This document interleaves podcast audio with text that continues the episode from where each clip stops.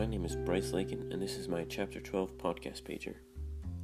I realize that whenever there is a big technological advancement, food production increases, or it is made easier to produce. I realize that people will become very desperate for food when they want more of it or if they need it, such as waging wars or deforesting. I believe that people will continuously become more efficient with food use. I realized that agri means field in Latin,